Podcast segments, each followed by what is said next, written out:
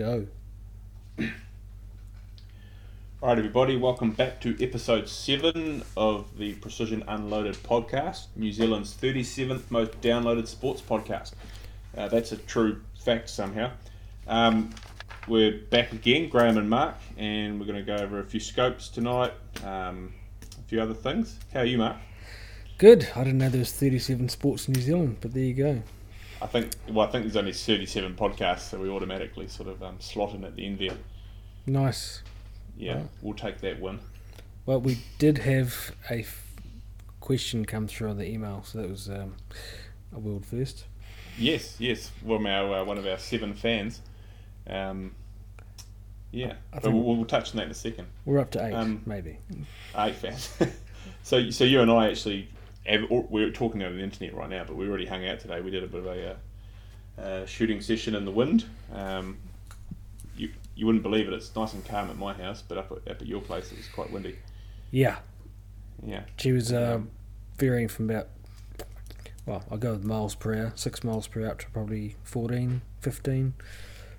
Crosswind, it's sort of coming slightly in front of us a bit, but we were just doing a bit of practice at 1,000, so it didn't make it easy.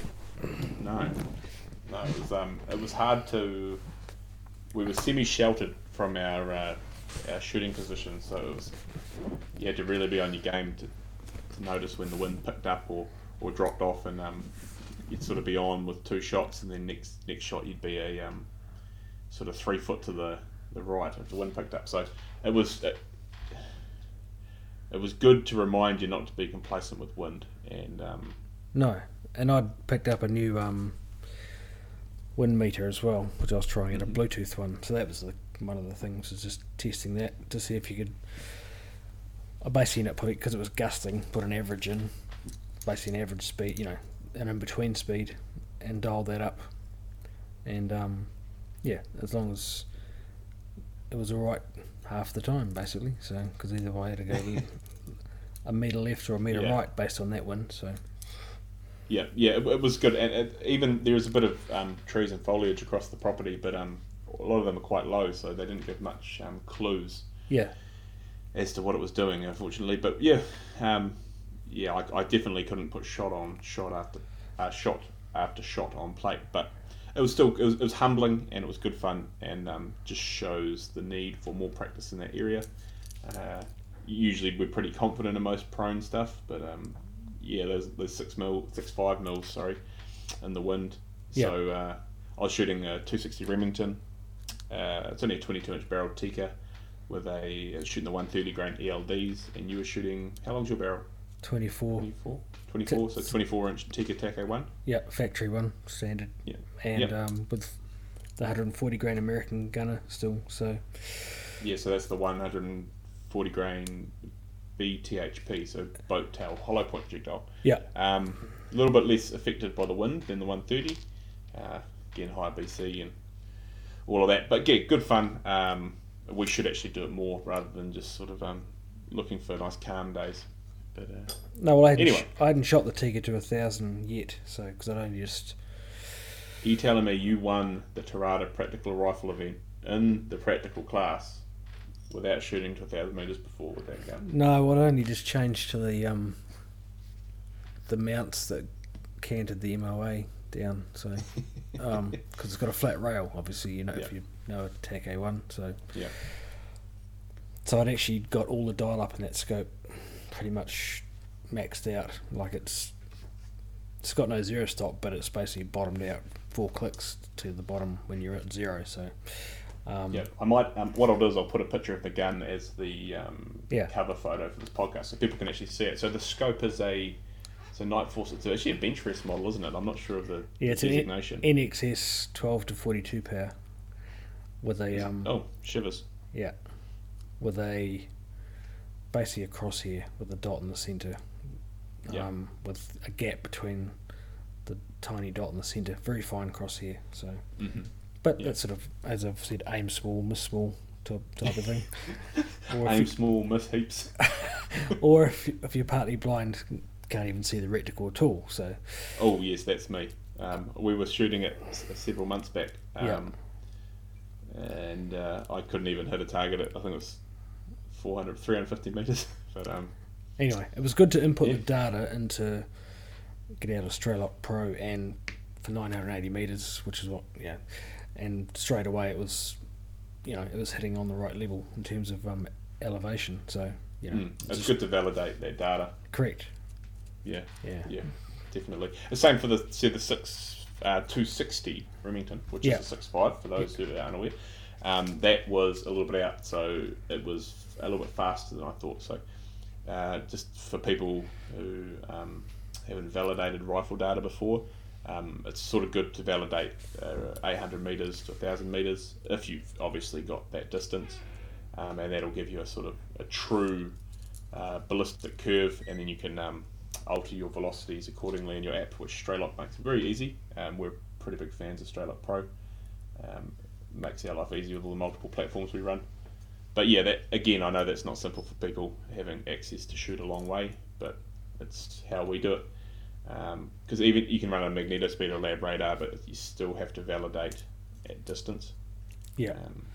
And work out what's going on. But yeah, the 260, oh shivers, it was like a mil high or something with the data I had. Yeah. So I've sort of played around with that and shooting pretty good now actually. Still a lightweight gun, so it's definitely it's 260 and a 130 gram bullet, so it's not heavy, but yeah, it still moves around so much more than a one of our precision rigs, you know, that weighs 2 to 3 times as much. So I was noticing I was really having to concentrate on my fundamentals and squeeze that trigger perfectly, otherwise the rifle would move too much. Yeah. I know you should do that every time, but I think I can get a bit lazy with some of the heavier guns because the weight of it can sort of make up for bad shooting habits, I think. But anyway, that's enough rambling on about our afternoon. Then we finish off the day with a bit of a shoot with the 375 Ruger. So. Oh, I forgot about this already. I don't know how I did. Yeah. So what is this 375, Mark? Tell the 8 fans about the 375. So it's a 375 Ruger chambered, and it's a Ruger Alaskan, they call it. So essentially a guide gun, all stainless steel. It's a heavyish barrel, obviously. It's got a blind magazine, fits three rounds of 375 Ruger. Yeah, so it's basically a dangerous game rifle type thing. Someone had it down south and I found it, so it's got a Hardy Magnum suppressor on it. So the original gun would have had open sights and a barrel ring with a sling swivel on it. So it's now basically just a threaded clean barrel, which it needs it because it's about double the kick of a 30-06 without a suppressor. So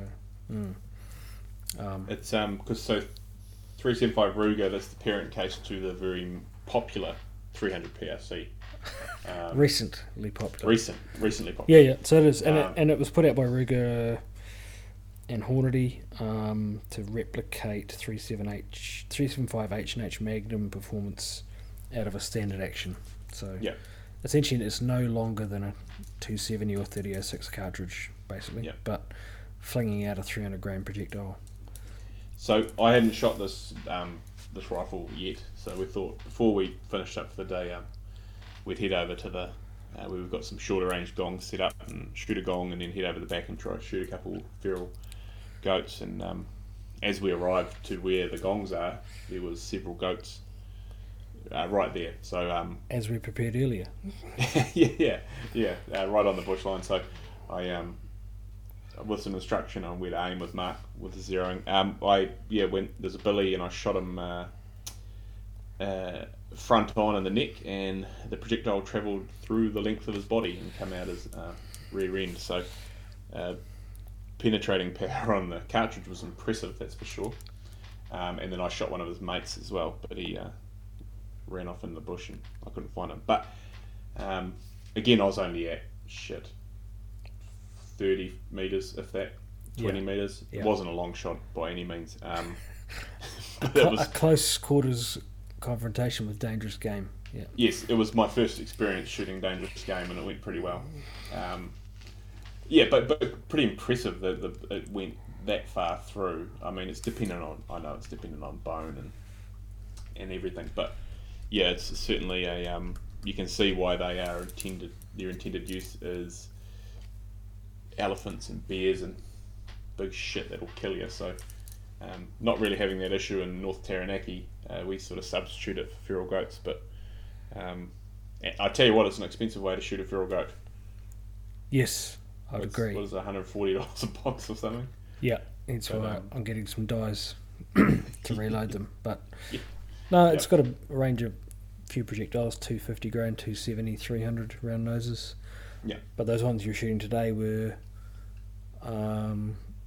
basically like a full metal jacket, so they were pretty heavy and basically don't deform much at all. So yes, so they're intended to penetrate, go through as far as like they can go. Big elephant skulls and all that sort of crazy shit. But pretty cool. It's a. And I actually then I went and I shot a couple gongs with it afterwards, just sort of kneeling and offhand, and I managed to not quite scope myself. It's close. It was close, like it touched my glasses and my eyebrow, to the point where my next shot I actually flinched. I'm embarrassed to admit. Pretty bad. Got that under control afterwards. Yeah. But no, they're actually not quite a nice gun to handle around. They're heavyish, which is obvious due to taming some of the recoil. But they're just well put together. I do like them. Yeah, I will admit, the stock design is awesome. It's you can control the rifle. I mean, it's got a big suppressor on it, so it's not terribly hard to shoot. But no, it's fine. I wouldn't want to do a lot of prone shooting with it. That's for sure. But do you know what? It would be cool. It would be cool for shooting big angry red stags. Yeah. But anyway. But yeah, so that was our afternoon, and it was pretty cool. Now, last podcast we talked about crossover rifles, and it went down quite well with the New Zealand podcasting listening fraternity, especially the sort of more structured nature of the podcast rather than our normal ramblings. But we did have a question come up. It kind of related to it after they listened to the what we had to say. Yeah. So I'm just bringing it up now. So we had a question from Hayden, and I answered him on it a bit, but he sort of to cut a long story short, he's bought himself got rid of a 7mm 08. He's bought a 6.5 Creedmoor Bergara, similar to mine. Likes shooting it. Likes how accurate it is, but a little bit heavy and a little bit long. So he was just sort of asking about going back to either a 7mm 08 or a 308 and keeping it a bit shorter, using it for hunting, say deer, pigs and goats, but then also shooting steel out to about 500 metres. He was just asking if those calibers ran out of a shortened barrel particularly well, or if there's any issues, and running a suppressor or what, and if you'd be able to hit steel at 500 metres. So 7mm 08 and 308, from people I know, not so much myself, they have done is shortened up guns to about 18 inches, some even 16, and they seem to perform pretty well. A good friend of mine runs an 18 inch Tikka 7mm 08, and I've seen him shoot game out to, I mean, he shot a big red stag at 450 with it. He shoots fallow out to 500. Yeah. And I've seen him hitting steel at 1,000 with it. So, it'll work pretty well. I think it'll be better than shortening up a 6.5 Creedmoor to that short. You know, with those smaller 6.5s, I think velocity's everything. Not that 7mm 08's particularly heavy. No. Well, what's your thoughts, mate? Yeah, I've seen a fair bit of that type of shortening up and various calibers, even going to magnums, but I probably lean back towards 308 mainly because of the wide variety of bullet weights you can get compared to maybe 7mm 08. You can go right up to your 180s, and 190s, some guys. Yeah, one as low 125. So depending on what you're doing, you can vary that up a bit. So I think Winchester even do a quite a good supposedly good subsonic load with like a 185. Correct. So as we're talking about crossing over roles from precision back to hunting and pest control, if you're suppressed and you're happy to work out the zero offset, you could have a 308 load that's subsonic also for shooting around stock or around lifestylers where you can safely shoot, but there's a few houses around. Yeah. So yeah, I personally like the idea of a 308 for a shorter gun.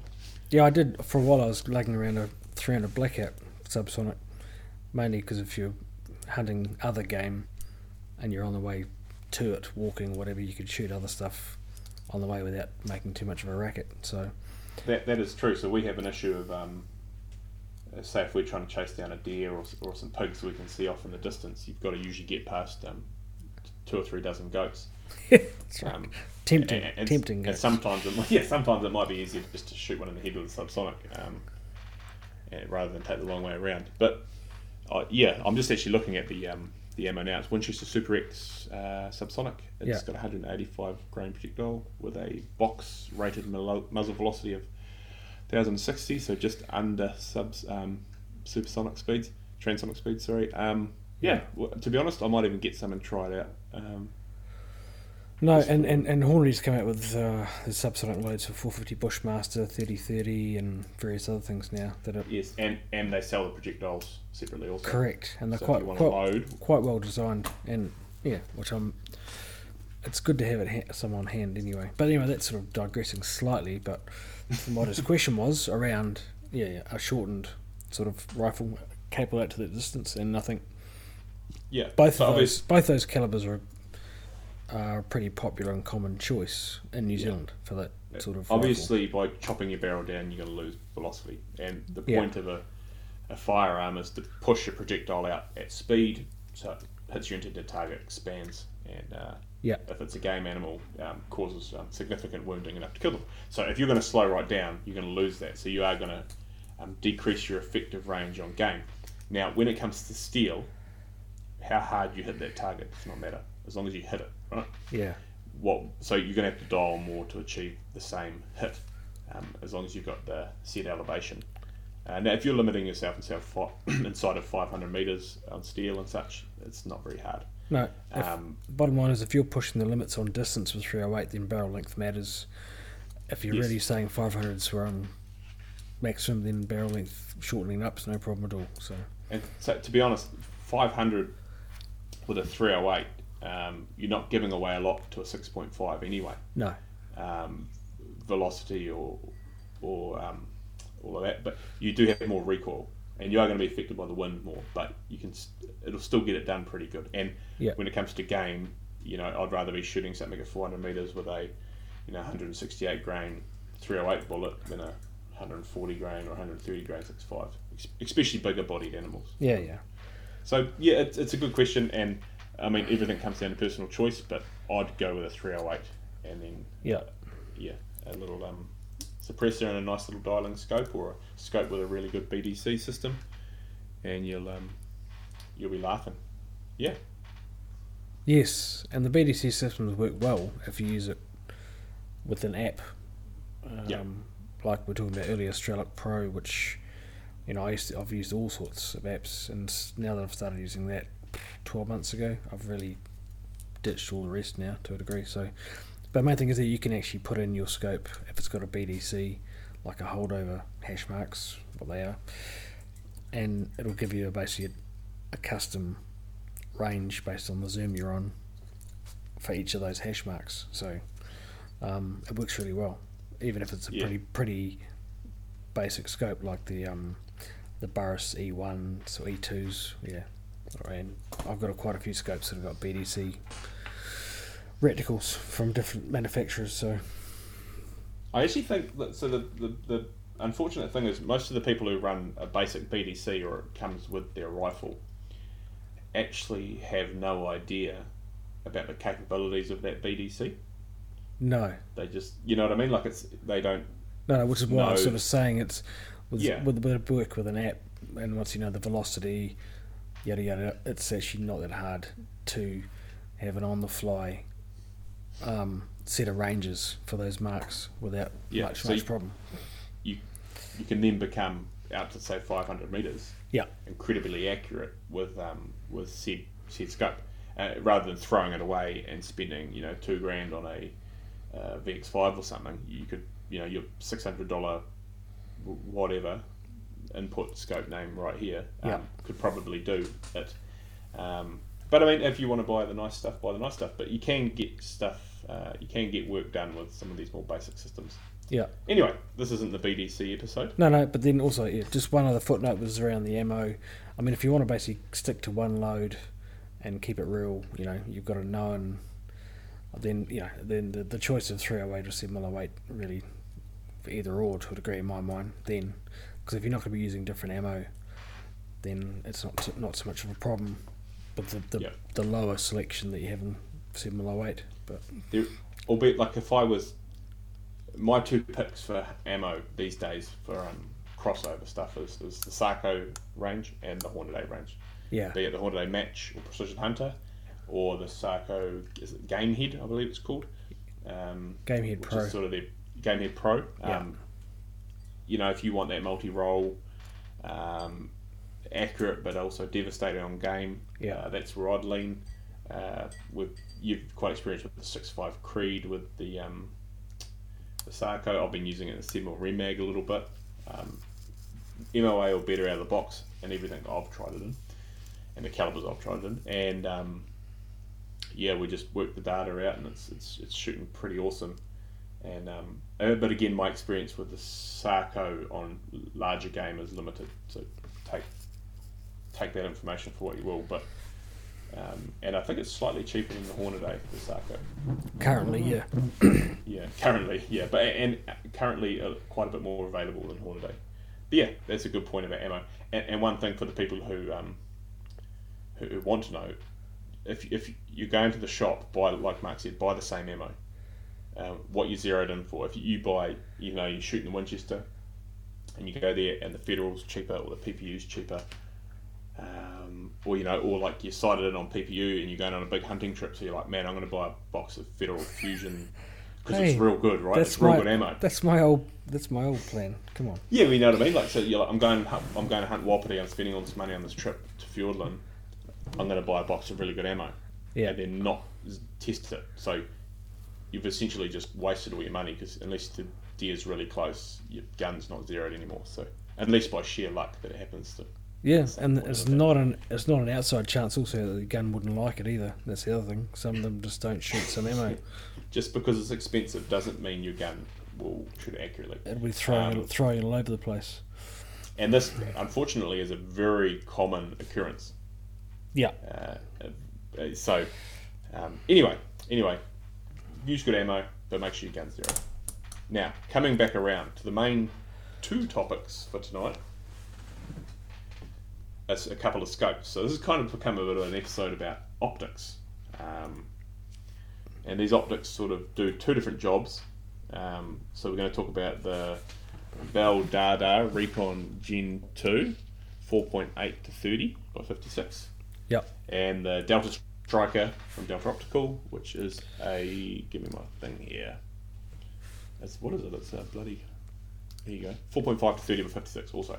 So we might as well talk about the Veldata first. Righto. It for a little bit longer. So both these scopes are basically long-range PRS precision scopes. I'd put the Veldata more in the extreme long-range. Yes, that 40mm tube, which is so common. Yeah, so... for anyone who wants to imagine what it looks like, it's a drain pipe. Yeah, it's that big. It comes with its own rings. Which is good. I'm glad they did that. And its own bubble level too, which is very cool. Yeah. All right. Run us through it. Right. So this has been sent to me. Ooh, shivers! A while ago, maybe 6 months ago, by Arlington Arms. Now I've actually had it quite a while before I was asked to sort of keep it under wraps, because he's just working out whether he wanted to import these things or not, whether it was worth the cost and pain associated with importing. So I've had it quite a while, so we started off, I was thinking, I've got to put this on something that's going to kind of test it, right? Dialing up and down. What better than a 308? Because, you know, that's got the ballistics of a truck. So after you just recommended it to the poor guy. No, you for 500 meters. True. Now, true. So the goal for this was to shoot it to 1 mile. Yep. Now, 1 mile's just a bit over 1,600 meters. The setup we've got is 1,630 meters. Target was a 24-inch steel plate. But anyway, so put this thing on. I already had pre-existing data for the gun. I'd already shot this gun out to 1,450 meters with the Burris Forge that I had on it. So I was already confident in its sort of ability to Bushnell Forge. Shoot. What would I say? Burris. Burris, you were. Burris. Apologies, I will continue to confuse those two up till the end of time. They're in the same ballpark anyway. Yeah. Anyway, so we already knew the 308 performed okay past 1,000 meters. Yeah. Like this, I'm not talking like shooting tiny groups on paper and nothing at long range, but getting hits on steel and not running too big of a target. So. We put it on, zeroed it in at 100, and we started playing around at, 4, 5, 6, 7, 8 to 1,000. It was doing that fine. We knew it would. We knew the gun performed. Yeah. I did a tracking test on the Veldata in my shed. I've got a big, heavy, it's called a blind. It's something out of the oil industry. It weighs probably pushing 50 kilos. I've got a rail, pull on that, I clamp it to it, and track it. Anyway, it performed the tracking test fine. So we knew it was tracking, but then how we're going to get this thing out to 1 mile. Now I couldn't quite dial it. Now this thing's got quite a lot of internal adjustment. It's like 100. Well, let's 40 minutes. Yeah, it's 42 MRAD. Yeah, 42 MRAD. Which because I do have the mill version, which will be about a third more than most scopes that are even long range ones. So that's, I guess. I suppose that is its claim to fame, really, isn't it? It's got by far the most adjustment internally. Yes, and it's of any other like scope it's a big. It's the 40mm tube. Correct. To allow for that adjustment. Yep. Now this thing it's big too. Like it's not. I wouldn't run it on a hunting gun, or I probably wouldn't run it on a precision field gun either, just due to. It weighs 2.5 pounds. Yep.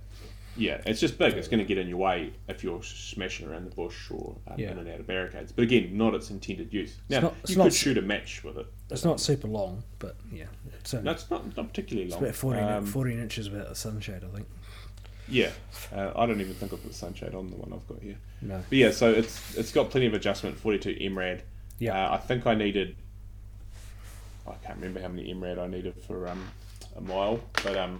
I needed to hold a little bit in the reticle. Yeah. And also the Hauer I put it on, so it's my 308 Hauer, only has a 20-minute rail. Now, I do have a 40-minute rail here now, so if I wanted to, I could claim back another sort of 8mm or something. But anyway, so I had to hold a little bit in the reticle, but not a lot. And I was able to get hits out to 1 mile with the scope of 308, which once upon a time seemed like a task that I'd never even bother with because according to the internet 308 can't do much more than shoot 500 meters, but well, I got hits out a long way. Now I didn't shoot 1,000,000 rounds either. I just shot 2 magazines down there and I managed to get several hits, so pretty cool, man. Like it's a long way to shoot a 308 with any sort of degree of accuracy, and made it happen. Okay, so then your take on the glass clarity? Glass is good. To be honest, I get to a certain point with optics, and I can't see much difference in things. Righto. It's usually over a couple of grand, 2.5 grand. I can't. I would take that back a bit. I'm not using these scopes in low light in early mornings or the end of the day, right? I'm not hunting with these things. I'm shooting in the daytime, practical sort of times. So you're saying it's a bit like some fancy wine tester who goes, oh, there's a bit of hint of this and hint of that, and you go, how the hell would you know? I mean, once you're spending over a couple of grand, it's good glass, and to my mind, I struggle to see quality differences on them as well. But I'm assuming people go to great lengths to work this stuff out. So yeah, hey, and some people might, like my eyes are average, you know. Yeah, but yeah. Like I said, I imagine where these things, the difference in a lot of high-end optics is that low light transition. Yeah. But again, not what I'm trying to do, and not with the Veldata. It's not, you know, if you're hiking this thing up the Rohinis to the tops, all the power to you, but you can get it done a lot cheaper and a lot lighter. But yeah, so no, glass was good. I could spot. Now it was an extremely bright day, but I could spot my own dust when I'd miss. Yeah, I couldn't see the hits. I couldn't see it hitting the steel, obviously. I put it up there with most things. So, turrets are nice. It's got a big, nice large turret. So it's nice and easy to use. Zero stops, super easy to set. I'm really big on simple zero stops now. If a scope doesn't have a zero stop, I'm not even interested in playing with it anymore. But easy to set zero stop. That only takes about less than a minute. Comes supplied with the Allen keys like every scope does. Now the windage turret does have a different feel to the elevation turret. Now, there's no negative to this. It's got a different click feel. It's like weird as that sounds. Yeah, it's just something I noticed straight away. Still, it works fine, but it just feels different. So maybe the mechanism's different. Albeit, I don't imagine the windage requires nearly as much adjustment availability as the elevation one. So maybe that's something to do with it. It could be a different mechanism. But turrets feel good. They're easy to adjust. They're illuminated. They are. Yes, but I never put the battery in it. No. Being that I was purely trying to hit long range steel with it. Yeah. Now we will. Yeah. And it's a Christmas tree type reticle. So. Yep. Yeah. Nice and basic. Comes in mil or MOA depending what you want. Yeah. Yeah. So I'm thinking, like I said, so we're gonna have a play with it on the 338 soon. Yeah. Which would be good. Try 2K. 2K is the goal. We just got. I don't know why we haven't. We've just been mucking about why we haven't even got the target up there yet, but. Damn day job getting in the way of all my shooting. And we want to try push this out to 2 kilometres with this optic and some different guns that we've got access to. Right. So what would you pick instead of it? That's a question. Drop unit there. I don't know what would have adjustment. If I wanted something else, I'd have to get a different scope with a. Elevation adder, such as a Charlie Tract or a Nightforce Wedge or something along those lines. Now, the NX8 doesn't have nearly as much adjustment, does it? No. So that if we're talking in this game, that throws that away. But then if I had a couple of wedges, that'd be fine, but they're a couple of grand each or something. Yeah. The next scope we're going to talk about. To go through that then, like my NX8 I'm holding 10 MOA at a mile as it's currently set up, so and that's with a 30 MOA rail, so which shows you this scope here could get you almost to 2K without holdover, so yeah. Which is cool. It's not having to hold over, I find, as it makes my life easier for trying to perform an accurate shot. I'm not having to remember what line to hold on or etc. So target market, I think, is basically people who are looking at something for a very long range rig to a great deal. Yep. I mean, with 1,000 meters and further, a lot of adjustment. The slight negative is the 40mm tube in terms of getting choices of rings are pretty much. Well, luckily they give you a set, so. And they have both medium and highs available. Now there's been a bunch of comments. I got sent the highs. Yeah. I have an adjustable check rest, so it doesn't matter at all. Yeah. But there is mediums available, and if you do buy one, you get the choice of mediums or highs. And it has a bubble level in there too, if you want to run a bubble level. Yeah, I've seen on a few sites where you buy them overseas. You basically choose the ring height when you buy it. So yep, which is ideal. Because they send them with them. Yeah. So I don't actually think there's a hell of a lot, and the similar, maybe like the Nightforce Beast, but I have no real experience with them apart from I think I've done a couple of shots with one on a gun years back, but I mean, there's always going to be other options in there, but this gives you that adjustability without having to go to a adjustable rail or a prism system. But I mean, saying that, if you want to go past 2Ks, which is a freaking long way, then you're going to have to go to a prism system or something, regardless. So, okay, what about the price range of this thing? In New Zealand rubles, they're about 4K, I think, retail. Yeah, just over, I think. Yeah. So that's the sort of price range you're looking at for one of these things. So I guess it's pretty unique. So and you know, it's good ED glass. So I think it's sort of it's an appropriate price range for what it is in my mind. Not sure about your thoughts. You've had one to try before you buy. It's I think it's worth the money. It's worth the investment. Yeah. If you are wanting to play that extreme long range game. Yeah. If you're just shooting at your local deerstalker's range at 100 meters, sure, buy one. My friend sells them. You'd love it, but you're going to get done with 3x9, by 40 sort of thing. So, but if you like, I see this being a bigger hit in the South Island where they've got a lot more distance.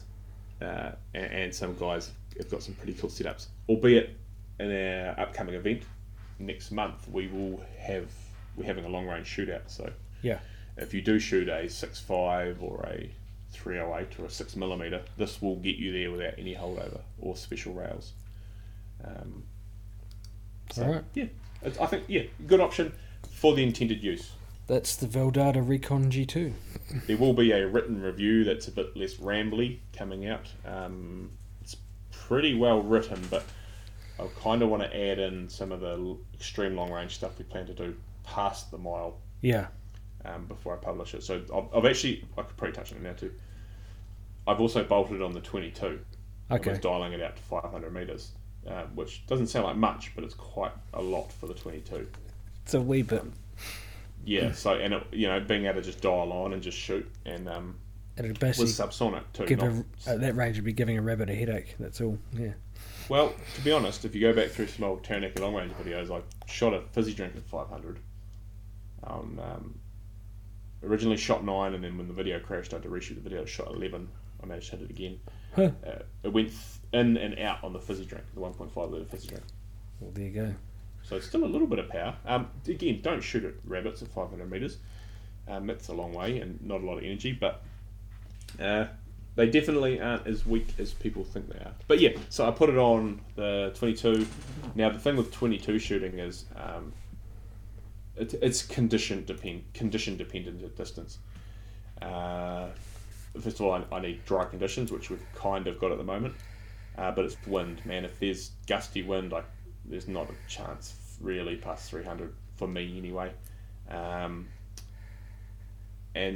even a consistent wind needs to be relatively low, otherwise they're just there's just too much drag on them and they just end up all over the place, and it's hard to hold down sort of a consistent point of aim or point of impact, but it performed well. I've got it on my since what it's sitting on currently, my Tikka T1X with a 16-inch barrel. And yeah, dialing up 500 metres, just getting it done, which is pretty awesome. Right. Well, so that's probably another way it could be used, is if you're into extreme long range 22, which is slowly becoming more popular. So Veldata, a company I hadn't heard of, and now we go into another company I've never heard of, which is Delta. I'll just say, if you do want a Veldata, Arlington Arms sells them. On Facebook, there's a website. They're also on Trade Me from the Arlington Arms Trade Me store, if you want them. Anyway, use the promo code Graham to get no discount. Give you 10% more charge to your credit card. Okay, now a scope that is a bit I'm going to say a bit more practical for everyday use. Yeah, due to its size and intended use. Now, not from what you've said, they sound so hot right now. Yes, they are quite popular right now in New Zealand. The Delta Optics Striker HD. Delta Optical. It's already got my award for the best named scope currently on the market. I mean, does that sound bad or what? I mean, it's a pretty cool name. I mean, yeah. Leupold VX, I mean, it's named after nerve gas. I mean, what's, you know. So again, another high-end optic. Well, not high-end, it's a high-end optic with a sort of, you know, it's a Maserati with a Commodore price. Yeah. You know, like it's... So they say. So these retail about $3,000 New Zealand dollars. Yeah. So they're not a cheapskate by any means, but it's the what you, I mean, features on a scope you can only get so much, can't you? But I put it with a lot of scopes in the sort of $4,500 to $5,000 price bracket. Yeah. For what it does, it's pretty nice glass. I'm quite smitten with, to the point where I've actually bought one of them. Okay. That's how much I liked it. So it's the 4.5 to 30 by 56. You heard it here first. Graham brought it. It must be good.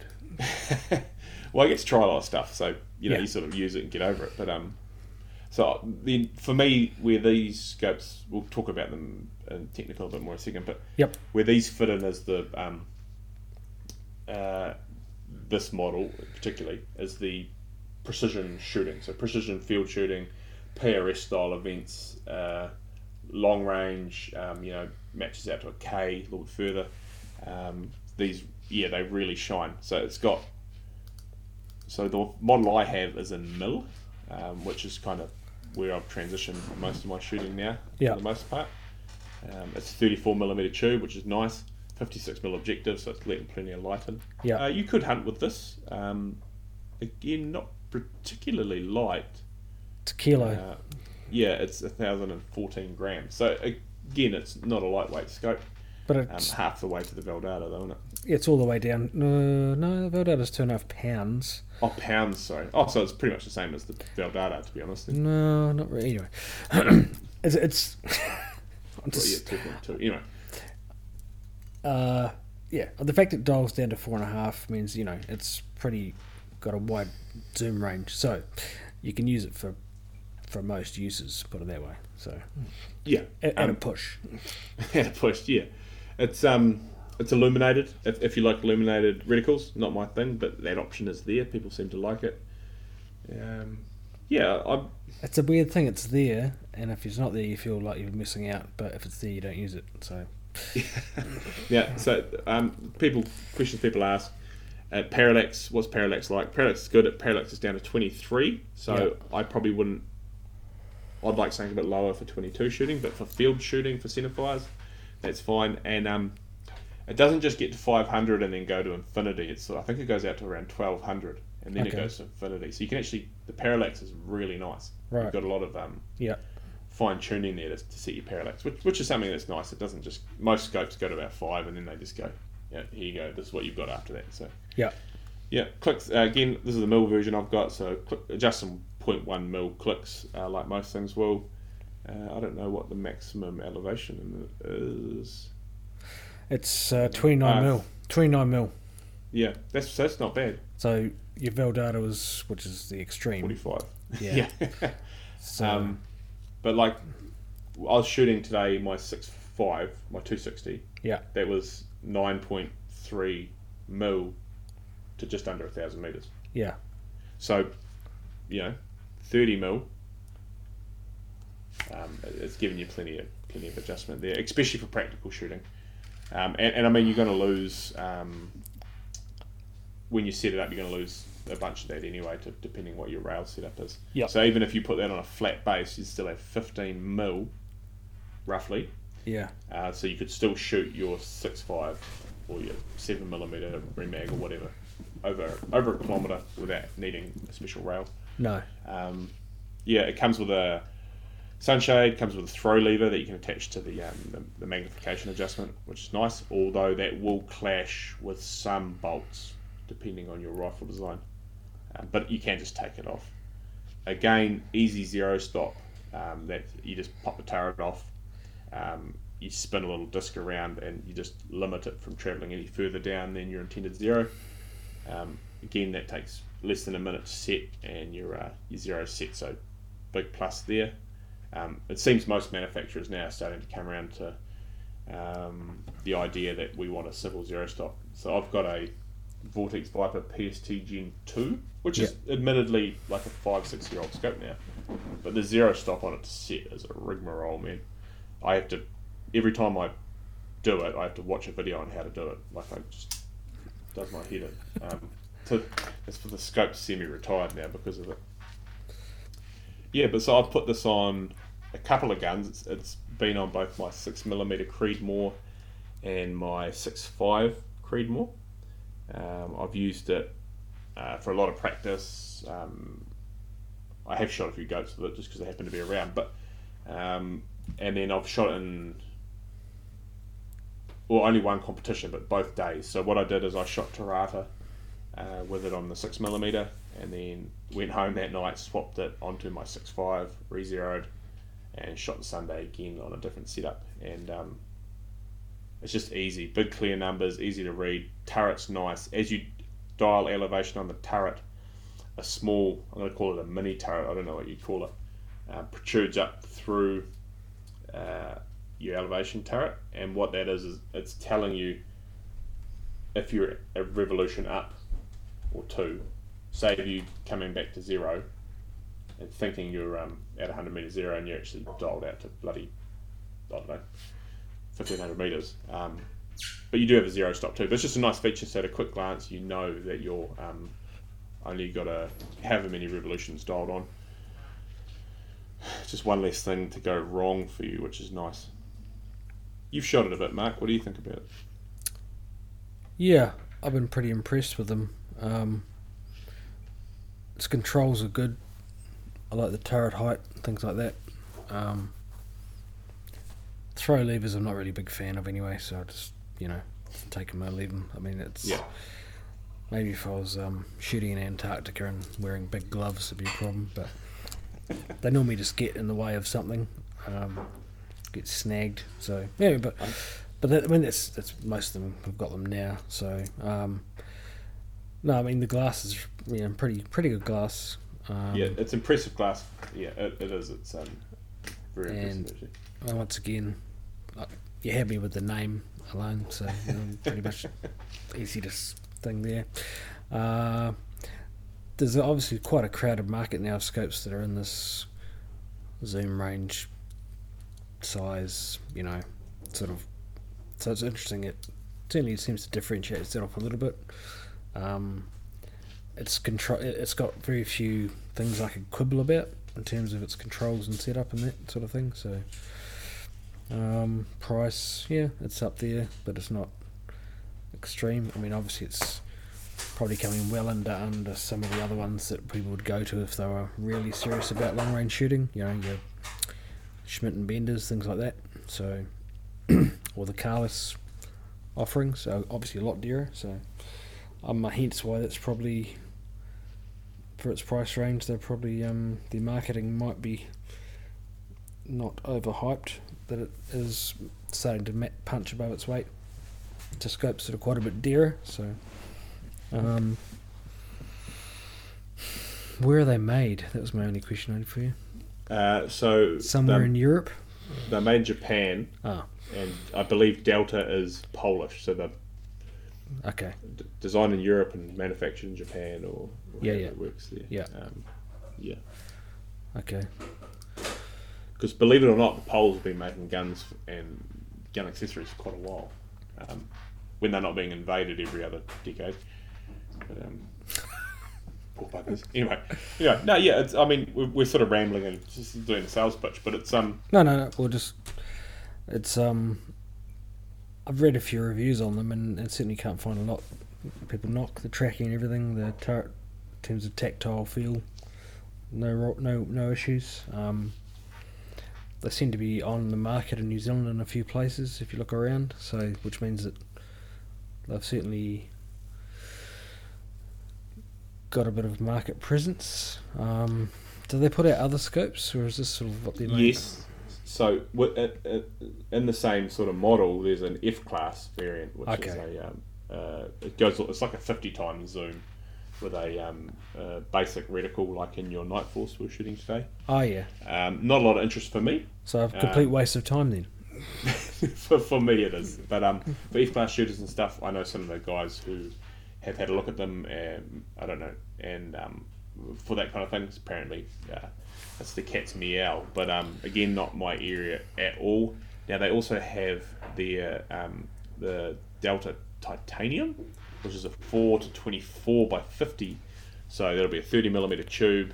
It's again made in Japan, same HD glass. Now it says something about interchangeable turrets, so I think it's got a few options on different turrets you can run.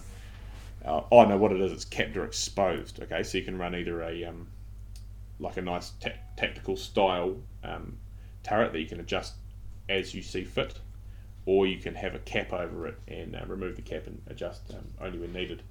So say if the gun is slung or something like that, I imagine. You never know, I might be able to get my hands on one. Looks like it's more intended for a sort of medium long range hunting scope, just looking at the pictures. Again, smaller tube diameter. To be honest, maybe could be a good option for the crossovers we're talking about. Something both Mark and I are going to be putting together as a couple crossover rifles in the coming months, so you never know, one of those could end up on one. And there's also another option, the Delta Javelin, which is a 4.5 to 30, but I don't know a lot about that. I've only, to be honest, I've only got my hands on a Striker.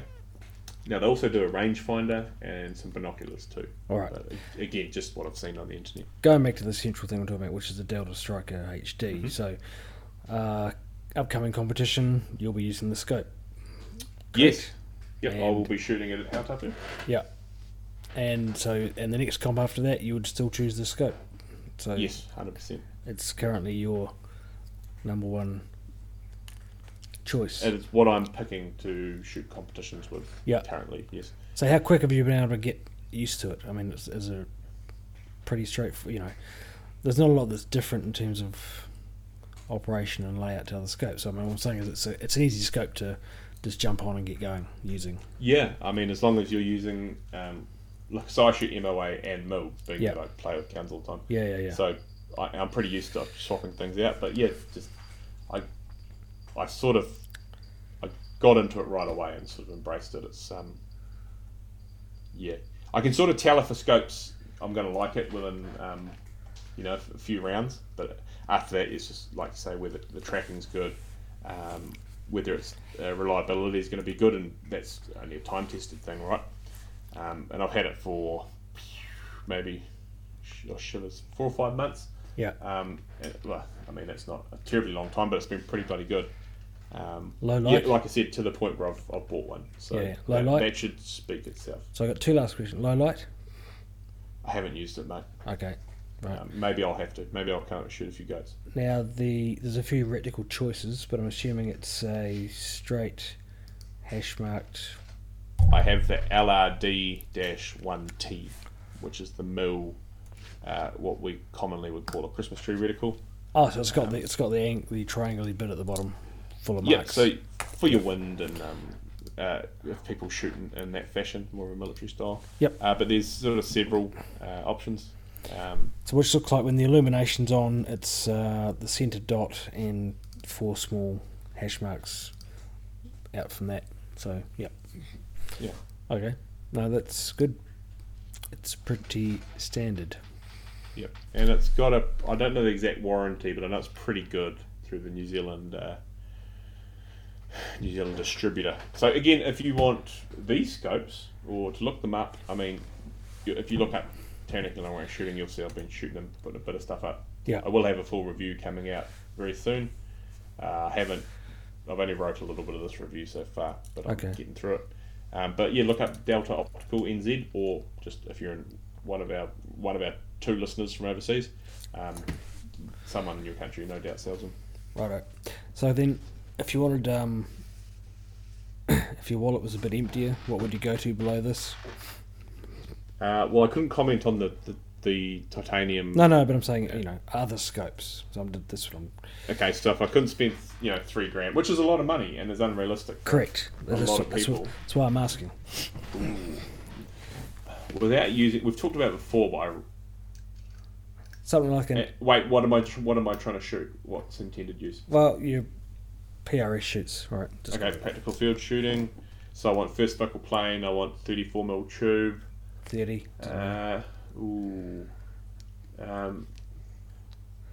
So you're going down to maybe you're something like your 1800 range, like the Bushnell Forge. Yeah, Bushnell Forge ain't bad. That's a 30mm tube. Correct. To 20, up to 27 power. Down to sub 2,000. Yeah. The one I've been using is a 3-18. Yeah. Or 50. Sub 2K.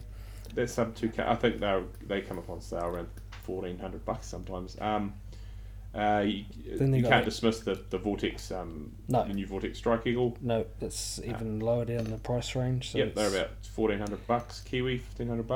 That's the Meopta Optica 6. Yep. To be honest, range. Yeah. What's the Athlon Aries? Is it the Aries? Aries BTR Gen 2. Yep. The Gen 2 is a 34mm tube. Yeah. So there's an attractive option. Now, I shouldn't get too caught up on it being a 34mm tube, because 30mm works fine, and you save a bit of money on rings. But, correct. But it's nice. I've used. Now, I haven't used the new Gen 2 Aries. I've been used the Gen 1, which was a nice scope. It worked fine. Again, first focal plane, middle or MOA, depending how you count. So there's actually a lot in that $1,000 to $2,000 range. Is a lot now. There's the Arcan optics, which I've only used a tiny bit. Just a friend, two friends have them. I know what I've been playing with in that range is the Element optics. Well, it's so $1,500 odd is their Titan model. That's the trying to think of the power range on it. I'm actually, I've got the catalogue next to me, so I'm going to... That's right, but it's interesting looking at because that does seem to then make this... It does sort of squarely place it in the middle, really, between the two. I guess, you got your lower range pricing from $1,000 to $2,000. This is there, and then once you go outside of that, then you're up to 4.5 onwards, aren't you, really, for scopes? Yeah. So your NX8s... PM2s. Yeah, so you're right. I think that sweet spot is in the $1,000 to $2,000 range. If you ask me now, for like affordable, high quality optics, what I'd consider high quality. Yeah. The one I was referring to is the Titan. Is the 5-25 or 56. Right. So they're a similar price to the Vortex, the new Strike Eagle. Yeah. If people want to look, and there is a New Zealand agent for them, but that's not what this episode's about. Righto. That's one we'll talk about in the future. Why wouldn't you buy it? Why wouldn't I buy the Delta? Because I didn't have enough money. There you go. Would be my thoughts. Again, some people will be, I've never heard of that. You know, it hasn't been around for 600 years. Rah-de-rah-de-rah. Or they own a $1,000 Nightforce, so that's all they'll ever play with. Again... That is a relevant observation, though, Graham. Yes. Name recognition is not high, so... Yes, and there are people like what they've got or whatever. So I guess it's just... I mean, these have only been here for 6 months, but they're already pretty popular. Yeah. I know a bunch of people with them already. Obviously, I play in this world a bit, so I've got to hear about things more. But, all right. You're going to get a lot of value for your money, for sure. No, that probably sums it up quite nicely. Yeah. Yeah, I think so. Yeah. So I think that covers most of those things. Yeah. So we've got a big event coming up next weekend over in Central North Island. Yep, Hautapu, GPRE, Practical Rifle Match. So we'll be there Saturday and Sunday. Broadcasting live, not. Without our cheat sheets in front of us, so it'll be even worse quality. So we'll be shooting Practical on the Saturday. Yeah. And then I believe you and I might do Hunter on the Sunday. Yeah, but more low-key. Maybe some smaller calibers, but a 223 action. But we're going to have some 223 stuff coming up in the future. We're going to do an episode in a wee while about shooting, 223s and sort of a bit more than 100 meters sort of stuff. Shooting them about to a K and practical shooting with them and that like, but that's for a future episode. A couple of cool guns there we're playing with. And a shootout between 2D4 and 2D3. Oh yes, we talked about this today. So taking the 224 Valkyrie, the cartridge that just makes FUD's heads explode. God, they get so angry about it. And comparing it to a fast twist 223, so you know 223 with a 1 in 8 twist shooting, say 70 grain projectile range, versus the 224 shooting 88s. Yep. So both of these will be factory ammo, and we're just going to. I mean, it's subjective to everything, right? But we'll do you know how much elevation we're using to get to a K and wind and yeah. And we know the guns can shoot accurately, both of them, and we know they can both shoot to a K, so we're just going to do a bit of a silly head-to-head YouTube style, so we'll probably make, I'll maybe make a video. Yeah. But then again, we'll cover that off in a future talk. Yeah, let's not get ahead of ourselves. Yeah, promise the world and under-deliver. That's the spirit. That's the Precision Podcast motto. But albeit we have done 3 podcasts in a row now. I know. So we have kept one promise. Something is wrong. And hopefully the audio on this one is better than all the rest. So we're trying to... We've done run a test, so we should be all right. So, all right, Graham? We're not very good at this. Anyway, yeah, I think that's about an hour anyway, isn't it? All right. Good shooting, everyone, and we'll see you next time. Yep. See you in episode 8.